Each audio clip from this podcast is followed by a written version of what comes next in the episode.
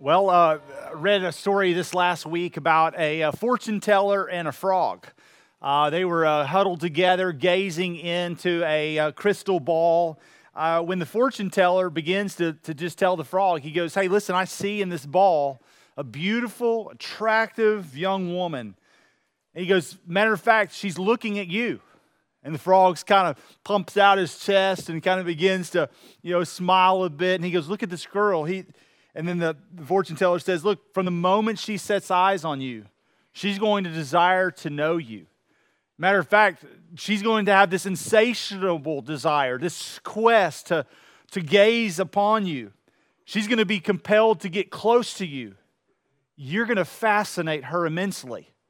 And the frog goes, Well, tell me more. Like, am I, am I at a singles club? Where am I? And he goes, No, you're in biology class.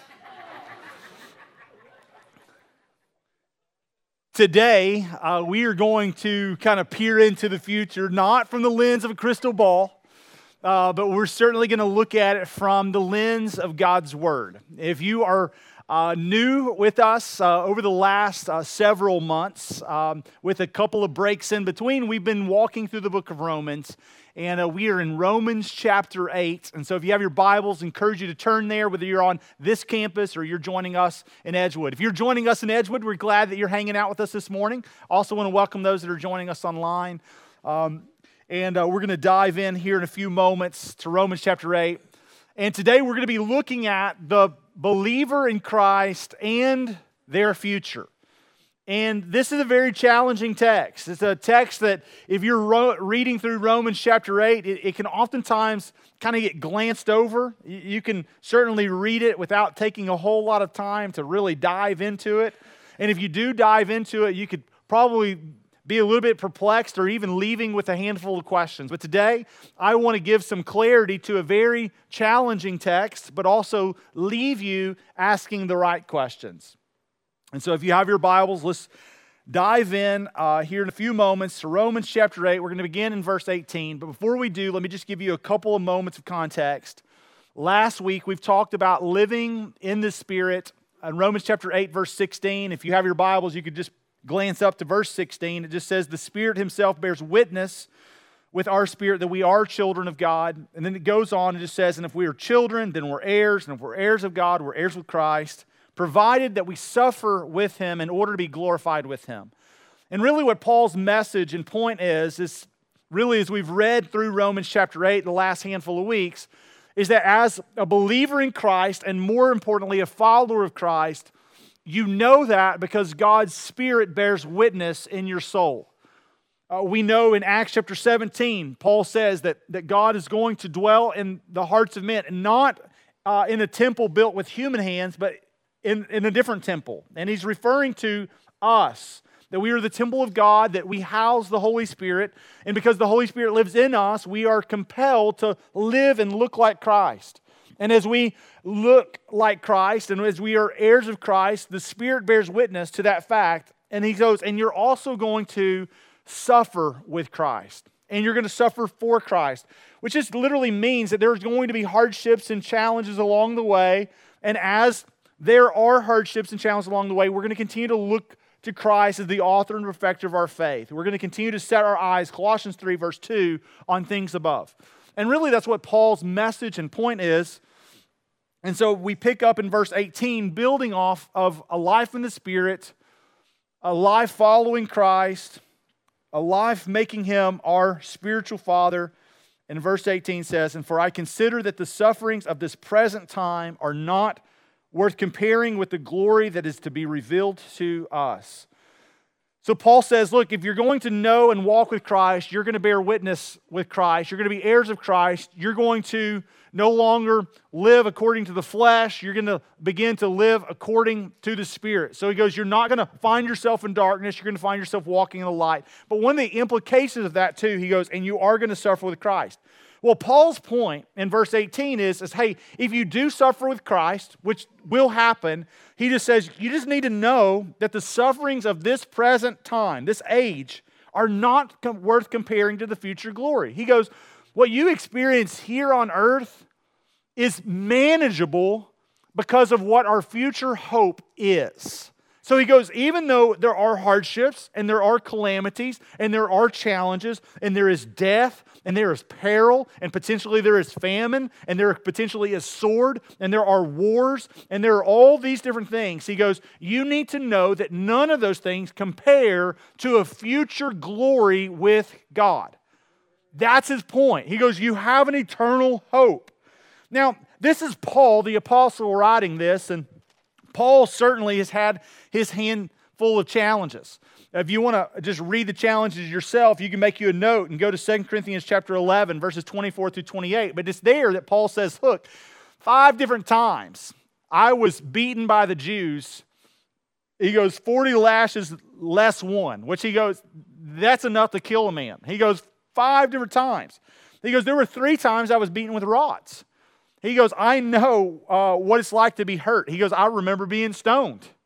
Uh, now, I don't know about you, but I've never been beaten five times with a cattail minus one. I've never, I've never been beaten with rods. I've never been stoned. Paul adds those up, and according to me, they're, they're right there nine times that he came very close to death.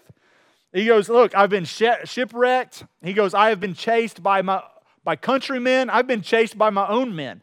He goes, I have been in danger on the sea. I have been danger in danger in the wilderness. He goes, I have been without food.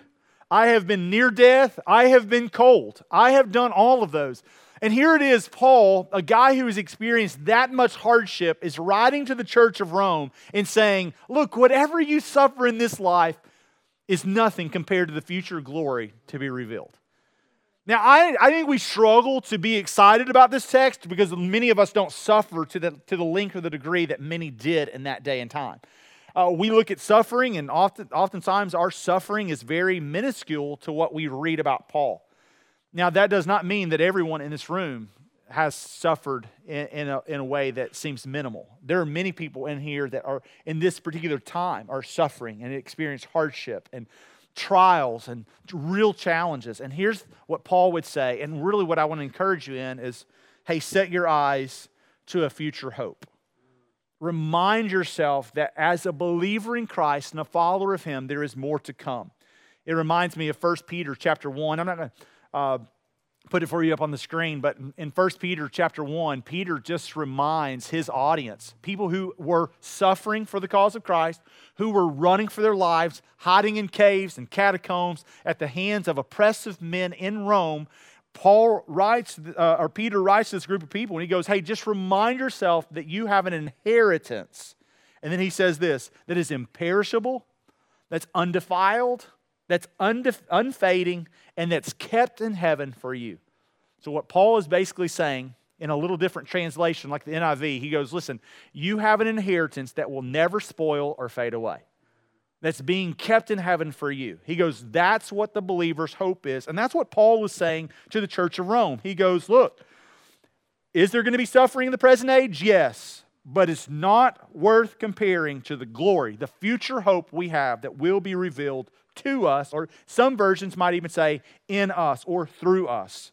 But the idea and the inclination is, is that because we suffer with Christ, we are not only bearing witness that we are his children, but we also have a future hope and a glorious inheritance because we are his heirs. That's what Paul's saying. But he doesn't stop there. He continues on in verse 19, and the message gets a little more challenging and says this For the creation waits with eager longing for the revealing of the sons of God. Verse 20 goes on and says, For the creation was subjected to futility, not willingly, but because of him who subjected it in hope. Okay, I don't know if y'all just read this, but this is where it gets a little challenging. So, Paul's talking about the future hope of the believer, and then he shifts to creation. Creation being anything that was impacted by the fall of man, which is not just you and I, which we were, subjected to sin in the Garden of Eden in Genesis chapter 3. But it's also talking about the earth and all of its creation. And so that would include birds of uh, the air, that would include fish of the sea, it would include mammals that stream uh, or roam around the ground, it would include. Mam, uh, not only mammals but also reptiles that slither around the but the idea is as paul is saying look for the creation waits with eager longing And then the question is, is for what? Well, it says for the revealing of the sons of God. So, who are the sons of God? The sons of God are the people bearing witness that Christ is our Father. Now, what's the point here? What the point is, is this is that because Christ lives in us, because we have been conformed to his image, because his spirit is housed inside of us and he dwells in our hearts, it means that we should become what? Conformed to his image. Romans 12, 1 and 2. As we're conformed to his image, the idea and the implication is, is that the creation is on its tiptoes. As one commentator would suggest, watching and waiting to see what happens. Now, why would the creation watch and wait? Well, it's because they long for the revealing of the sons of God because creation itself was also, verse 20, subjected to futility. So the idea is this back long ago in Genesis chapter 3, you have a picture of man and woman living together as one flesh honoring God in all ways, living with God in fellowship. In Genesis chapter 3, there was a tormentor, one that you would call Diablos or the accuser. We would also call him Satan. He showed up in the Garden of Eden and he began to tempt Adam and Eve. And what did he tempt them with? He just says, Listen, here's, here's this, this fruit. God said, Hey, you, you shouldn't touch it or you're going to die, which is not what he said. Uh, but the reality is, is he went to Eve and said, Hey, why don't you take a bite? Why don't you enjoy this? Now, the instruction, if you remember, was that you should not eat from the tree of the knowledge of good and evil. For if you eat of it, you will surely die. Well, the problem was is that this, the, the accuser, Satan, comes and he, he tempts uh, Eve with it, and Eve desires it. But the problem was is that she desired it because of what the accuser said she would acquire. Basically, that if you, if you eat of this, your eyes will be opened and you will know what God knows. You'll know good and evil. So the lie was, is that, hey, if you take, if you take this, you'll know, you'll know what God knows. The truth was, if you eat this, you'll know good and evil. Now here's the challenge is they take it and they eat of its fruit and at that point they've now disobeyed God, sin has entered the world and there is a separation that happens between mankind and God. And there are a multitude of consequences that are laid out. In Genesis chapter 3, we know that there is now going to be birth pain. There's going to be labor pains. Ladies, you can thank the fall of man in Genesis 3 for birth pain. Um, we know that there's going to be thorns and thistles, that work is going to be laborious and hard. No longer would fruitful labor be a pleasure in the Garden of Eden. Matter of fact, the Garden of Eden will exist no more because God's going to remove them from the Garden of Eden. And so there, there will not be a fellowship with God and there will not be fellowship in the Garden of Eden. Now they will go and they will experience hardship and toil and labor and thorns and thistles as a result of the fall of man. And so now we know that work is laborious. It's why not only do we have the fall of man to thank for labor pains, but it's also why we have Monday pains. Not only that, but we know that there's going to be enmity between a woman and her husband, that a woman's going to want to strive for her husband and ultimately his leadership, which is why we have oftentimes marriage pains.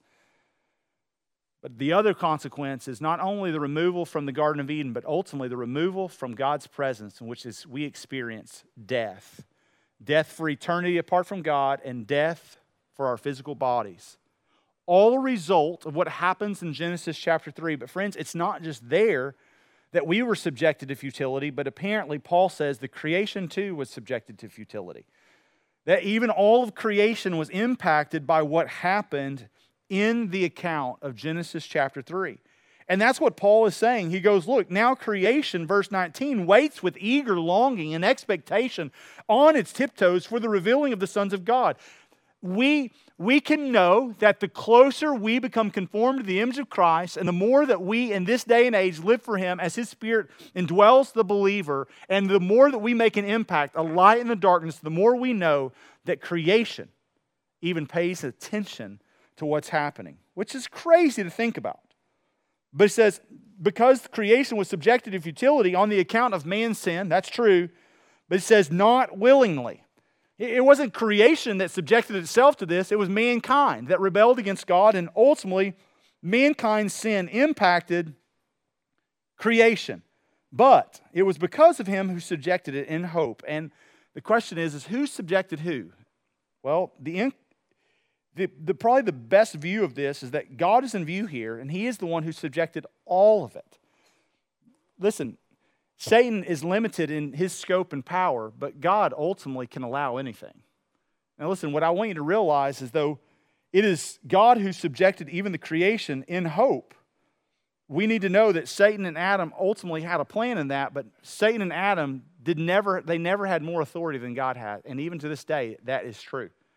So God has all authority here, but what we need to know is that there is suffering in the present time, and our, uh, there is challenges and, and sufferings in this present time and a future glory, but that's not just for us, but ultimately it seems to be for creation as well. Matter of fact, let's go on to verse 21. If you read in the context of verse 20, this creation did not subject itself willingly, but it was in hope that the creation itself will be set free from its bondage to corruption and obtain the freedom of the glory of the children of God. Verse 22 goes on, For we know that the whole creation has been groaning together in the pains of childbirth until now.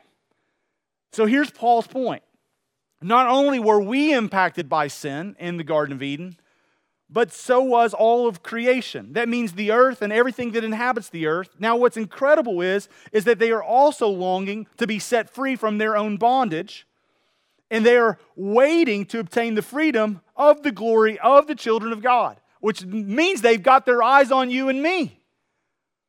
It means that they are longing to see what happens in this grand scheme of things because as we draw near to God and ultimately God begins to reveal His plans in the last days, it is not only hope for you as a believer, it is also hope for all of creation.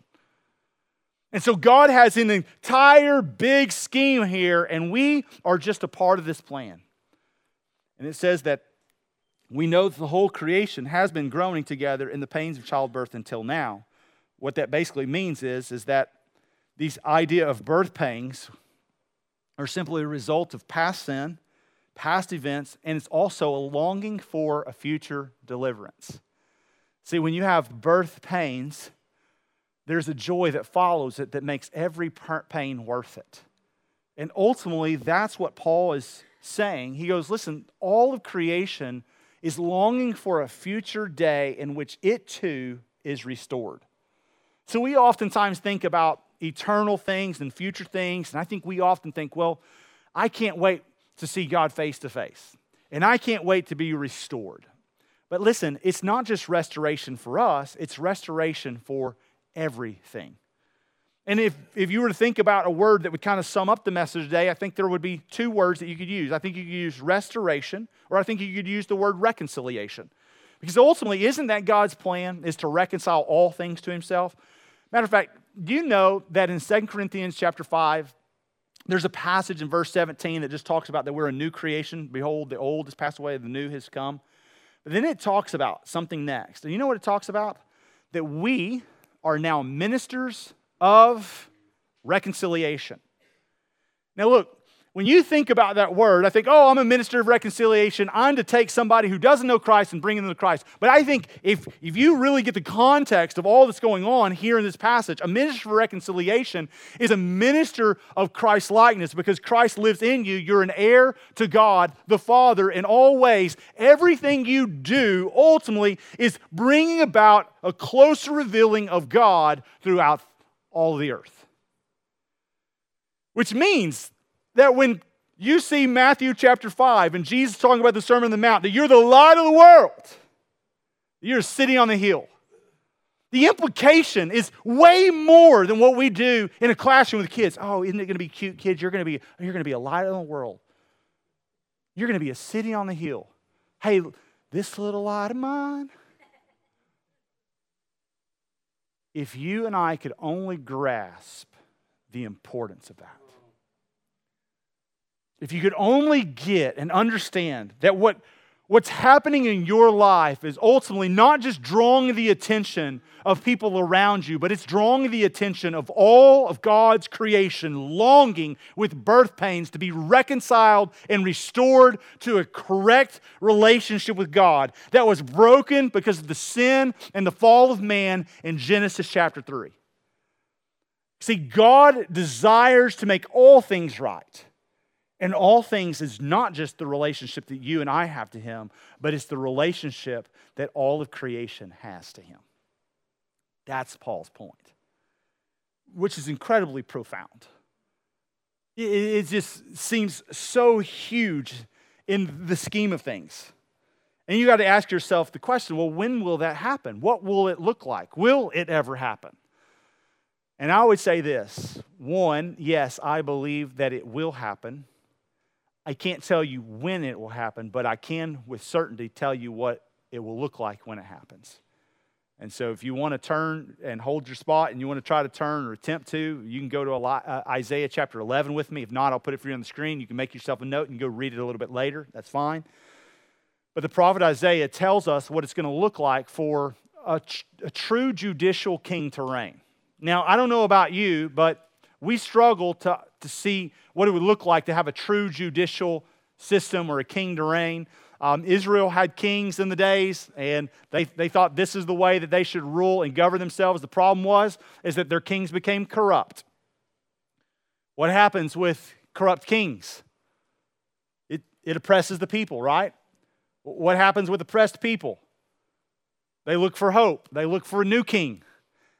The challenge is, is that we've been looking for a king or a judicial system to rule and reign. The problem is we can't find it. Friends, we can't even agree on referees. I mean, think about it. I, I mean, seriously, uh, we, have, we have a town full of kids playing against each other. And I got out over my kids, and they go, Coach, I, I, can't, I can't do anything. I'm, I'm getting fouled every play. And they're not, they're not calling any fouls on me or on them. They, they don't call any fouls on them. I'm like, hey, dude, what do you, like, what do you want me to do about it? I mean, I just, it's not fair. It's not fair. We can't score. I can't get anybody. Nobody's getting open, coach. I'm like, hey, listen. Are you telling me that you believe the refs are out to get you? I didn't say that. What are you saying? I'm not lying. This is going down in my huddle.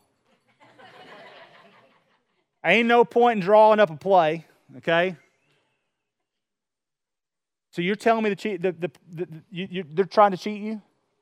No, I don't, I don't think so. Okay, then here's the deal go control what you can control.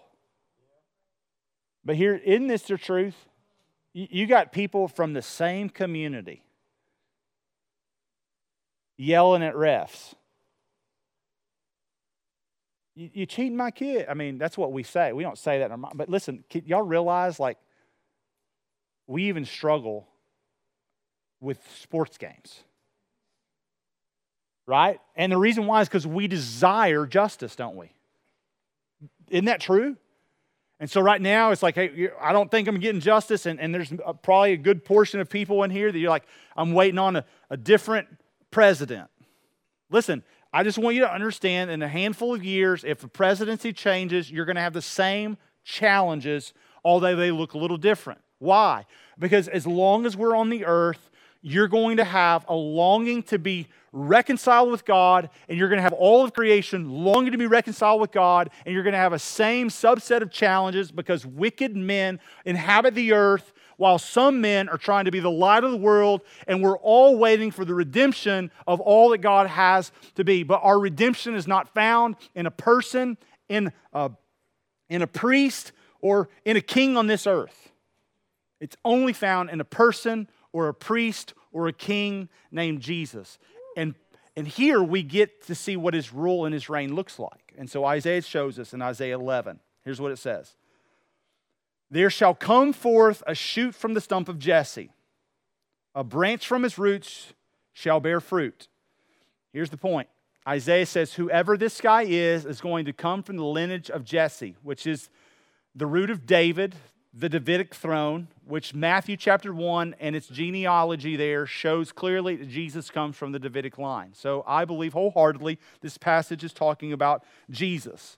I also believe that he's a branch from his roots that shall bear fruit. I think there clearly is just talking about it's a branch from the stump of, uh, uh, of Jesse, which speaks of humility, of who Jesus is.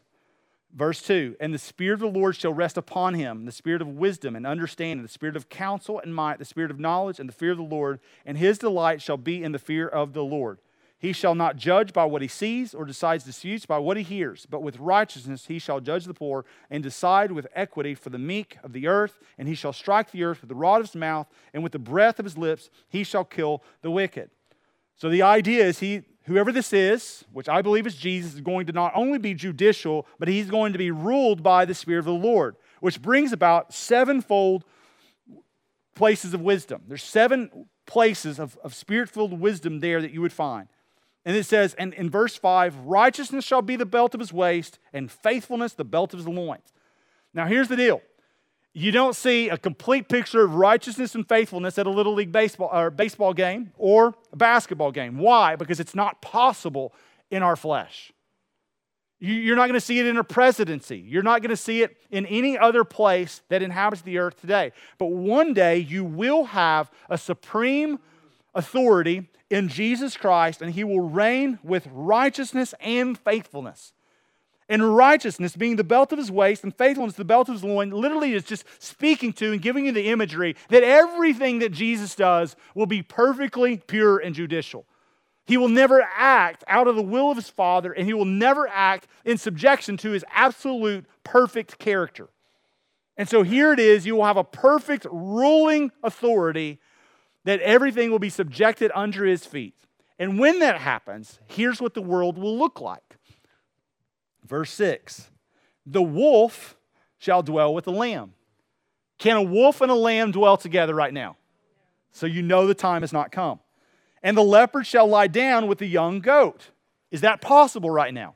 No. So the time has not come. And the calf and the lion and the fattened calf together, and the little child shall lead them. The cow and the bear shall graze, their young shall lie down together, and the lion shall eat straw like the ox. Verse 8 says, The nursing child shall play over the hole of the cobra, and the weaned child should put his hand in the adder's den. Man, that's crazy that humanity and beast alike will belong together. Verse 9 says, And they shall not hurt or destroy in all my holy mountain, for the earth shall be full of the knowledge of the Lord as the waters cover the sea the idea and the implication is there is a day where everything will be restored and reconciled to God. Now, we know that right now a child is not playing over a cobra's den. And we know that a child is not playing in the adder's house. But what we do know and what we have a hopeful expectation is, is that one day God will bring about restoration and reconciliation of all things. Not only the redemptive purpose and qualities of our life, but also the creation, which right now has been subjected to futility and the sinfulness of, and the rebelliousness of men, although they didn't choose it themselves. That's Paul's point. Y'all got that? Y'all really have that? Well, praise the Lord. First service wasn't with me as much. There you go. So the point there is simply this God wants to restore all things. Paul goes on in Romans 8 in verse 23, he says, and not only the creation. So he goes, look, this isn't just about the creation. He says, but we ourselves. So Paul says, look, it's not, it's not just creation that's longing for restoration, reconciliation. He goes, we ourselves too, who have the first fruits of the Spirit. He goes, groaning inwardly as we await eagerly for adoptions as sons, the redemption of our bodies. Oh, here's more.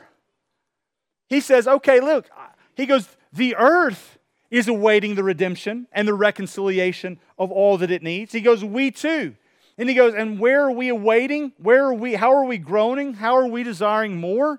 He goes, in the redemption of our bodies. Now, what's interesting, he goes, Hey, we have the first fruits. Now, the first fruits are what the people of Israel would bring in a harvest as a first fruit. You might think about the tithe, the first 10%. You get tithe. It really came from the idea of first fruits at at the, the, the, the, festivals, and they would, they would bring their grain and they would give a tenth of their grain. It was the first fruit. Here's what Paul is saying He goes, We have the first fruits of God in what? The Spirit. Wow, you know what this means? He goes, Right now you have the Spirit of God. And there's a lot of us that we're like, God, give me all that you got. I want the Spirit. Rain down with fire, baby. Paul goes, Look, you're, you're not getting anything compared to what you're going to get. All you've got right now is first fruits. So, where, when are we going to get it all? Well, you might remember Paul saying this to the church of Corinth, 1 Corinthians 13 12. He goes, Right now you see in a mirror dimly lit, but one day you will see face to face. Consider even the words of John. I'm not going to read them uh, or uh, put them up on the screen. I'll read it to you. 1 John chapter 3, uh, the Apostle John just says this. He goes, Beloved, we are God's children now, and what will be has not yet appeared. But what we know is that when he does appear, we shall be like him because we shall see him as he is. So he goes, Hey, look, he hasn't appeared yet, but when he does, not only are we going to be like him, we're also going to see him as he is. It means right now we just have the first fruits. Like right now, we don't have all that God intends us to have. And that means we have an eternity to learn more about him, which I believe that it'll take an eternity.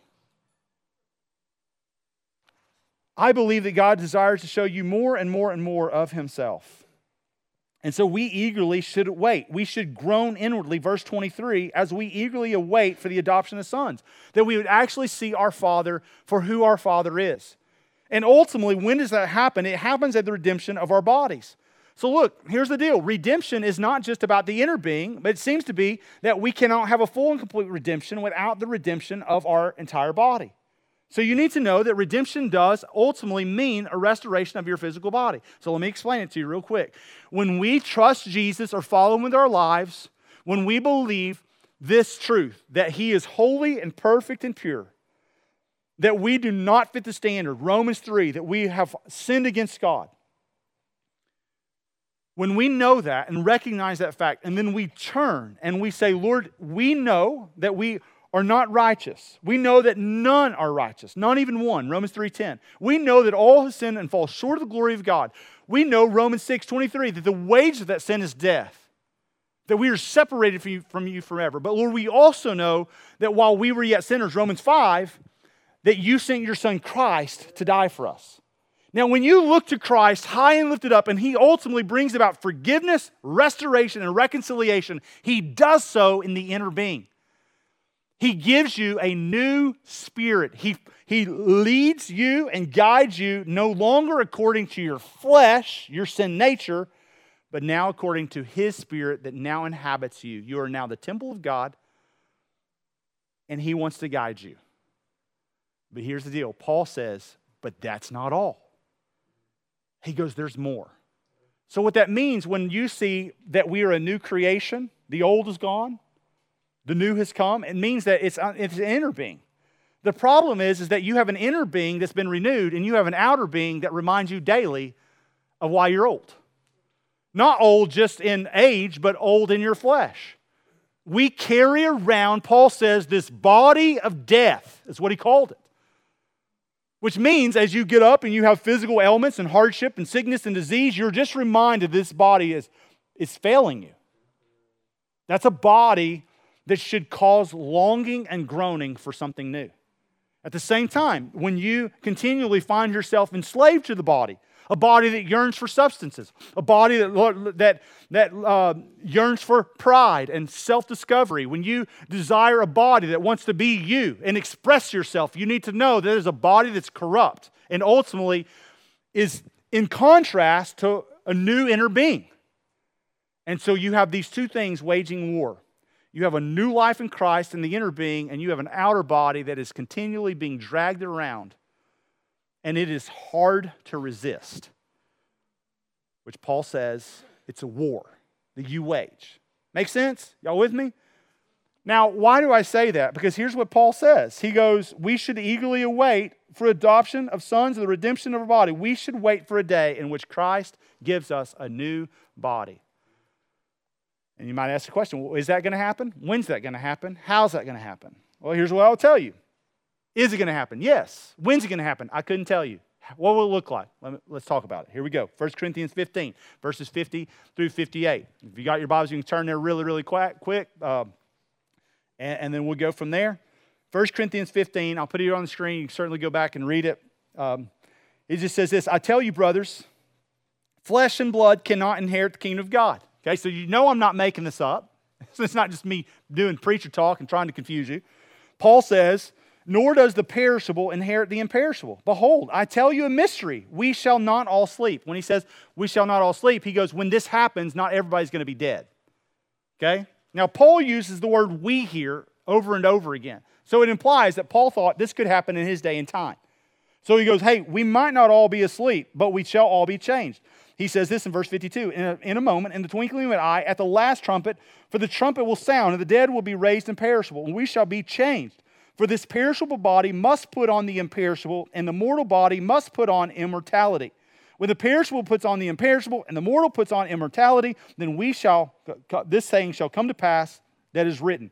Death is swallowed up in victory. O death, where is your victory? O death, where is your sting? The sting of death is sin, and the power of sin is the law. But thanks be to God who gives us the victory through our Lord Jesus Christ.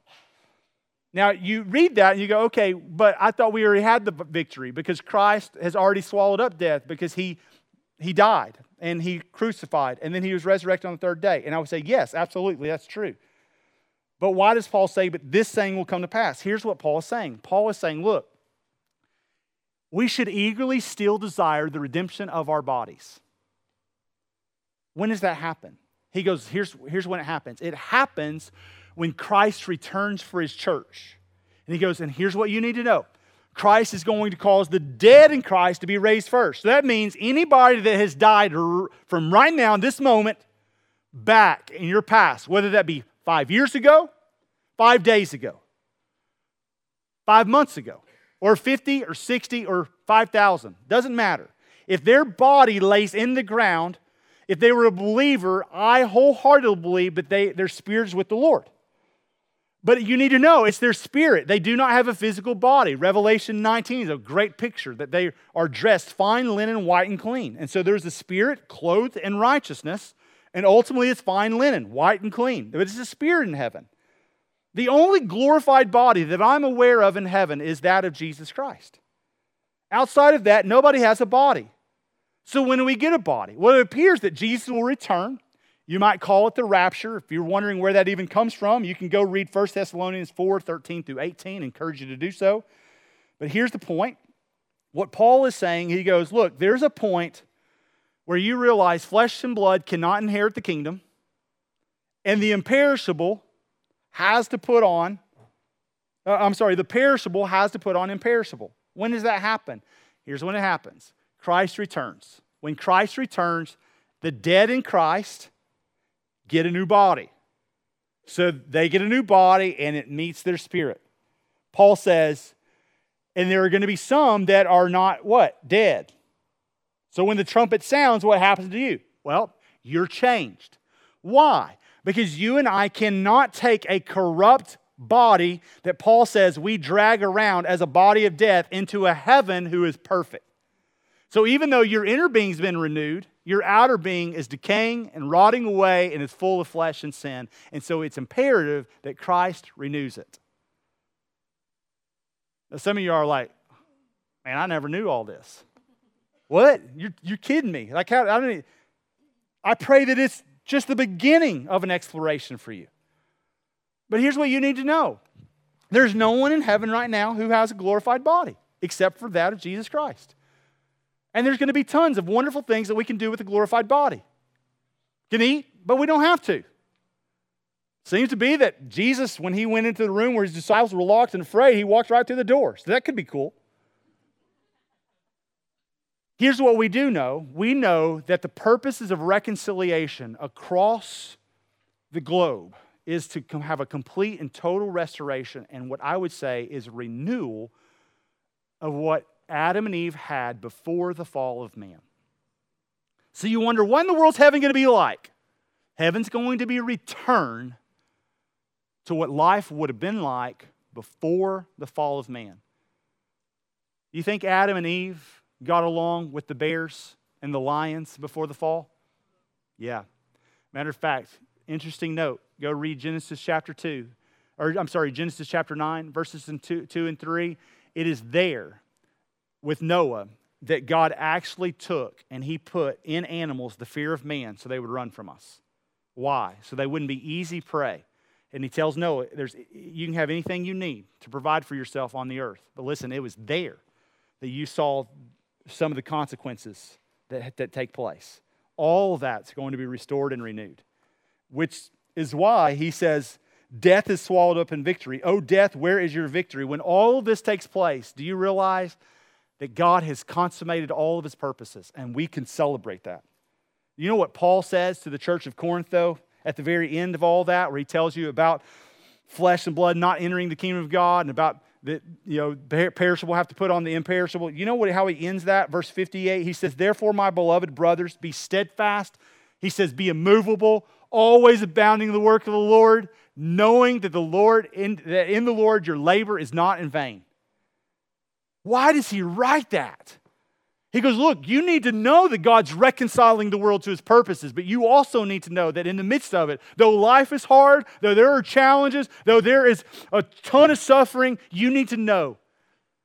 Sounds similar, doesn't it? That it doesn't compare to the glory that's going to be revealed to you in Christ. When God, when He does that, will not only renew you, but He's going to renew all the purposes of creation, which is really encouraging. And that's why he says in verse 24, and he closes in this way For in this hope we were saved. Now, hope that is seen is not hope. For who hopes for what he sees? But if we hope for what we do not see, we wait for it with patience. He goes, You walk by faith and not by sight. What's the point? Hey, keep running. He uses the word with patience. That's the same word in the Greek we've talked about, hupomone which means to be steadfast, to be immovable. How do you be steadfast? Leon Morris says it this way. He goes, It's the attitude of a soldier who's in the thick of this battle, uh, thick of a battle, but does not become dismayed, but continues to fight stoutly on whatever the difficulties are. Means that you're in the trenches and you just keep going, even though the war drags on. That's what our hope is. And listen, Corrie ten Boom says it this way, which I think is encouraging. She said, just never be able, never be afraid to trust an unknown future to a known God. And that's true. And that's what we do. God, I don't know how all of this comes to pass. God, I don't know all the timelines, although we have clues. But listen, here's what we do know. Lord, it seems that to be that the earth is, is having these child pains, which I don't know about you. If hopefully you can see that. More storms, more tornadoes, more vol- volcanoes, more ruptures, more challenges than we've ever had. Why? Paul says because creation's longing to be restored. It's a part of God's grand plan. So trust Him. I think uh, in the Library of Congress, there's a piece of paper and a note of Ben Franklin's epitaph. I don't know that Ben Franklin really was a believer, but I do think he wrote this and it was accurate. This is what he said, penned personally by him. He says, The body of Ben Franklin, printer, and this is what you would see on his grave. Like the cover of an old book, its contents torn out and stripped of its lettering and gilding lies here. He goes on Food for worms. But the work shall not be wholly lost, for it will be, as he believed, appear once more in a new and more perfect edition, corrected and amended by the author. It's in the Library of Congress. You can pull it up if you'd like for yourself. And that's what he said. He goes, Look, and I think it was a good theology. The body goes back to the to the dust in which it came from, decays, as bad as it is for the worms. But we are restored, perfected, and we await for a new body that is wholly perfected and made new by our author. Reconciled and restored totally, not just the inner being, but the outer being, as we long and await for an entire eternity with Jesus, in which we get to know him discover more about Him, and see not in part, but in whole, all that God has for us. And a glorious, wonderful picture of God's redemptive purposes, which is really cool for me because I'm like, God, you've just began a work. And if you begin something, as Paul writes to the church of Philippi, Philippians 1 6, he goes, I trust that God will carry it unto completion. So you look at your life and you go, man, I'm just not where I should be. Well, just praise God, there's a lot of progress still to be made. Right? And praise God that He plans to crucify and ultimately get rid of this old, nasty body that we carry around that continues to permeate in our, our, our uh, condition that really diminishes all that we can be in Christ. Right?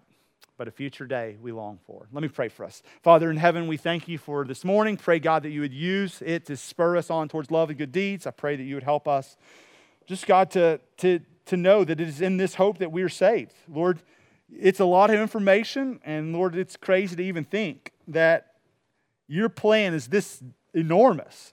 But Lord, I also pray that it would really bring some greater evidence to many of us in this room who say, well, is God really real? Lord, you are the only one that could pull off a plan of this magnitude. It is far more, it is far greater than any mind can comprehend. And, and your word has written about it. You have told us about it in the scriptures. And, and Lord, you are bringing things to pass. And for that, Lord, we, we don't have a, a hope or a reality that's not tangible. Lord, it, it is difficult for us to see, it's difficult for us to, to wrap our head around. It is certainly a mystery, but Lord, with each passing day, Lord, we are beginning to see the hope revealed, and we thank you for that. And we pray that you would give us the courage to be a soldier as we walk in the thick of battle, not dismayed by life's challenges. We love you. We thank you that our faith is not futile, that in Christ we have hope and that we can endure for your sake with the help of your Spirit. We love you, trust you, thank you, and give this day to you. In Jesus' name, amen.